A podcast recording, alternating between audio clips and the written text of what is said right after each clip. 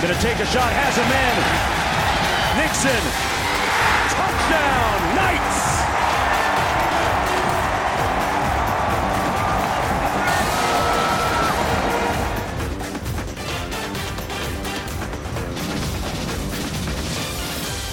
Off and running. This is the Hurry Up Countdown here on the Cover 3 podcast. We are counting down the top 25 teams in our preseason 2020 rankings at CBSSports.com, one team at a time in these Hurry Up Hot Seat sessions.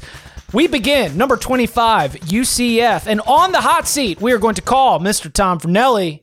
So, Tom, as we get started with opening arguments, uh, what is your the one piece that you're really hanging on to? Because UCF, you you feel like you want to pencil them in, um, you feel like you want to put them back into the American Athletic Conference championship game. You know what ma- what makes you like the Knights going into 2020? I think if if we look at this team from a, a talent perspective, it's still got to be one of those teams you consider to be the favorites in the American. But I, I think that entering 2020, it's it's a really interesting team to look at because of what if we think of what UCF has been the last few years, where they have been, you know, in a sport that does not have a whole lot of Cinderellas. They started off as a Cinderella, but they kind of, you know, they wouldn't leave the dance. You know what I'm saying? They they've stuck their foot in the door. They've they stuck around. But last year, this is a team that won 10 games. And it kind of felt like a disappointing season Yeah. because they didn't even win their own division. They, they fell behind Cincinnati. They lost to Cincinnati, which was like their first loss in about two and a half seasons at the time.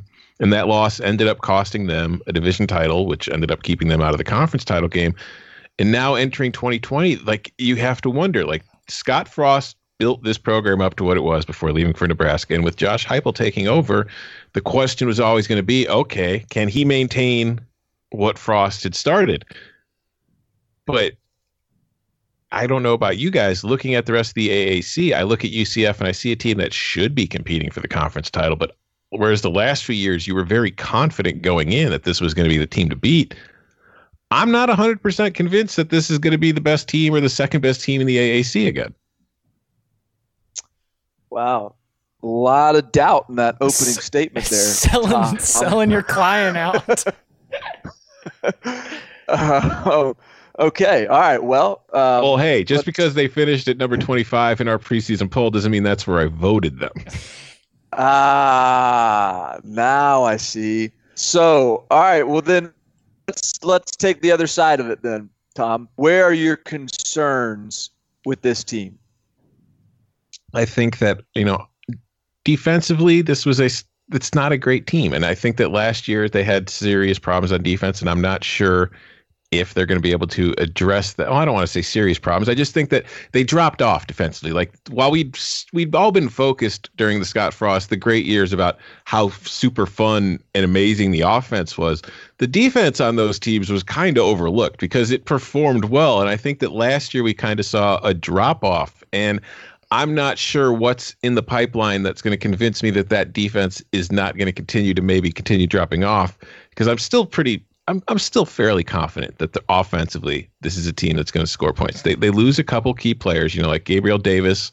He he was the only early departure from last year's offense, fourth round pick of the Buffalo Bills. Probably would have been an earlier pick in a season without such a really deep wide receiver class. They lose Adrian Killins at running back, who was the funnest player to watch on that offense just because of the way they used him and his speed. He was a guy that, you know, anytime he touched the ball could score.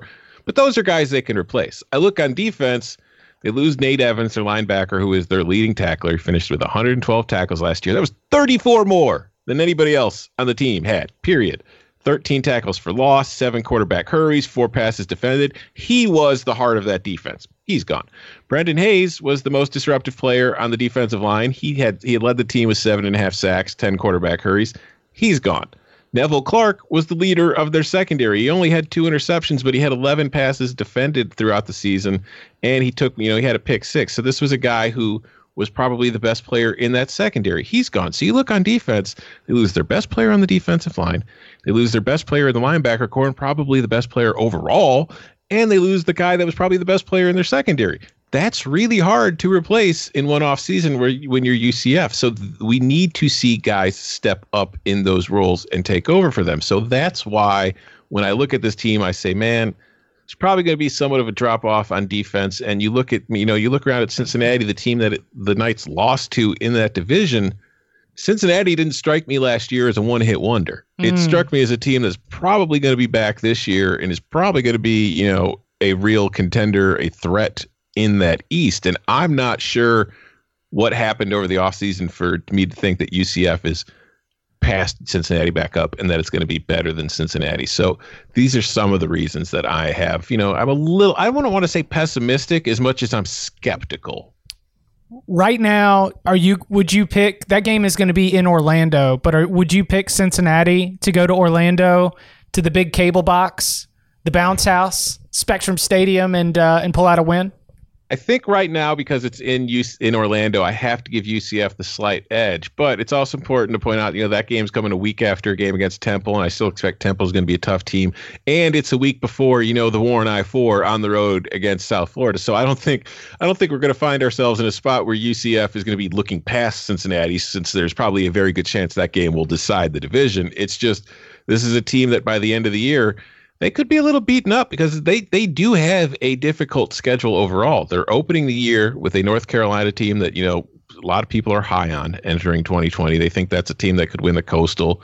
Uh, they've got a road game against the Georgia Tech team, which was not good last year, but it's still a Power Five team that I expect to be improved, and it's still a difficult road game. But in the conference, they've got to play Memphis on the road. They've got to play Houston on the road. Those aren't going to be two easy games. And if you look around the East, while UConn, you know, that's never anything to have to worry about. I do expect East Carolina is going to be better.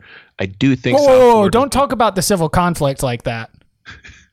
I mean, we don't know if UConn's going to exist by the time that game plays as a football program. That's very, we, we, very fair. So you look around the rest of the division, you see these other teams are kind of improving, not like taking huge steps forward, but they're kind of catching up. They're gaining ground. So it's not the kind of situation where you look at UCF and say, "Oh, they're going to house them. They're going to house them. They're going to house them."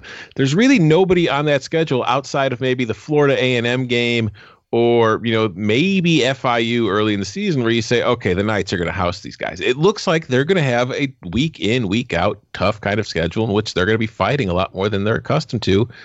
And I think that talent wise, they're going to end up winning because they're going to be more talented than a lot of the teams that they're playing. It's just, it's it's hard to think that you know 12 and 0 11 and 1 back to a new year's six bowl those seem to be kind of out of reach for me this year barton i can't believe uh, our our hot seat author is not just head over heels about the the sophomore step forward for the next hawaiian sensation Dillon Gabriel he's a he must have been a public defender assigned to this case. just just trying to just trying to cash a paycheck today. Listen, I like Dillon Gabriel a lot. I do. I think that, but I also think you know, I'm not hundred percent convinced that the job is his. Like Darriel Mack could take the job sure. from him. We saw we saw Mack play, you know, when Gabriel was out last year. But I think that, as I wrote in my piece, I Gabriel threw seven interceptions last year. It is not a coincidence that all seven of those interceptions came in the games that they lost. I do think that he takes a lot of shots at times that you would expect a freshman to take. You know, because they're they're they're always looking for the big play. They haven't learned to rein things in. And we saw that a lot with Gabriel last year. But I think that his accuracy down the field is something that concerns me. I just think that in big games, when he's facing better competition, he did not perform as well. Now, yeah, he might take that step forward. In fact, he should take a step forward. Just naturally, you would think going into his sophomore season, he's going to be a better player. But just based on what I saw from him in UCF's bigger games compared to the teams that they should have just been beating up on, I, I, I'm not completely sold on him. No. Tom, we you have been dismissed from the hurry up countdown hot seat uh, UCF receives the maximum penalty that was on the table.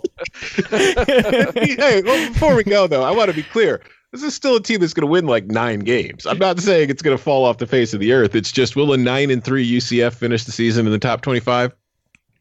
No, definitely not. You got to win. You got to be be a ten. You got to be in the American Athletic Conference championship game. Uh, you got to be playing on championship Sunday as a group of five team in order to have a chance to be in the final top 25, I think. Mm-hmm. He is Tom Fornelli. You can read his story on UCF at CBSSports.com. They are number 25. Number 24 will be Boise State. They will be coming up next with Ben Kercheval. You can follow him on Twitter at Tom Fornelli. Tom, thank you very much. Thank you.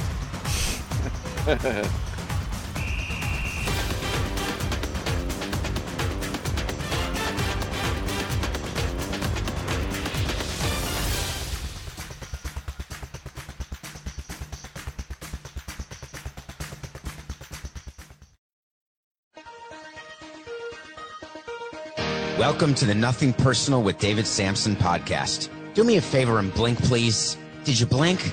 That's how fast the Major League Baseball season went in 2020. The postseason is already upon us. Whether it's baseball news, you on NFL, college football, water polo, chess, movies, if there's a story, we'll have it covered. Every weekday, five days a week. Just subscribe and download on Apple, Spotify, Stitcher, YouTube, or wherever else you find your podcasts. No BS, no soft tosses, no hot takes. You know, it's always business. It's nothing personal.